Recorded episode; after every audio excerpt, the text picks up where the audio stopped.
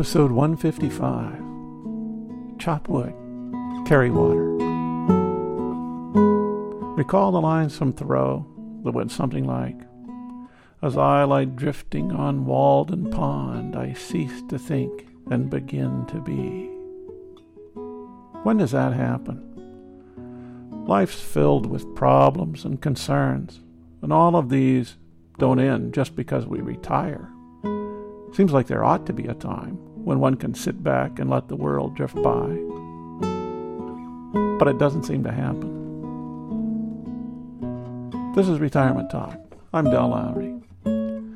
There was a time when I thought this might be the nirvana, drifting and not thinking. We get absorbed in the moment, playing music, walking in the woods, doing the ironing, washing the dishes. We lose ourselves, and it sure does feel good. We aren't exactly drifting on Walden Pond, but it works just as well. Trouble is, we wake up. We look at the front page of the paper. We talk to our kids or our grandchildren. We know that even though our days might be numbered, for people we care about, life goes on. Financial crises, corporate power in a democracy, and climate change may be long-range problems, but they still affect us. We wouldn't want to drift idly too long.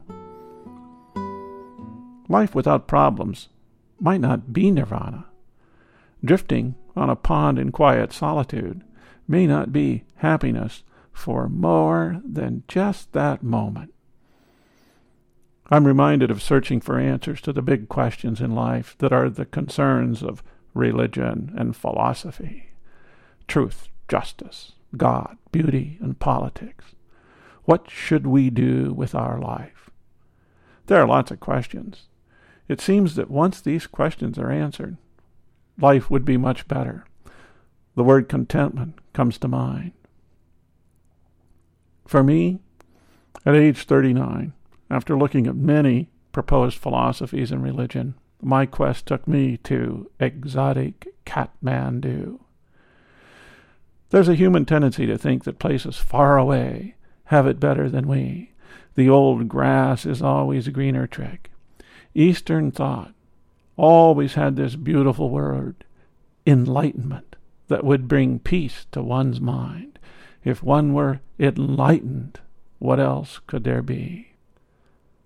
I found Swami Dharmayoti in the library of the very old red-bricked hotel in which I was staying. He became my guide, or guru. We pounded up and down the various religions and philosophical questions. He would always recommend another book. He was old, with a white beard, a long white beard, long white hair, and a long white gown. He took food once a day. His eyes were lost in deep-set sockets, and he slept in the library with a book for a pillow.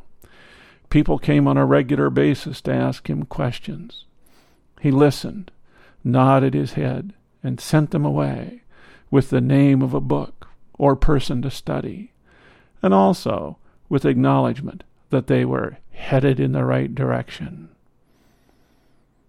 One day, in exasperation, I exploded with an explanation of my own personal philosophical views.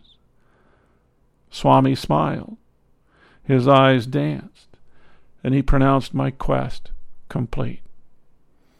I was stunned. I couldn't believe that this was what they called enlightenment. But he shook his head, yes, and said, "Now I will show you my Kathmandu." We visited some untouchables. They were officially non-existent in Nepal at the time, but they were very much alive and struggling. We visited old Hindu temples. We visited impoverished businesses. In other words, after we answered the big questions, there was work to be done. What can be done? What can we do? A person can have their moment in the sun, and then it's time to get up and get moving. When we first retire, we can kick back and enjoy the moment.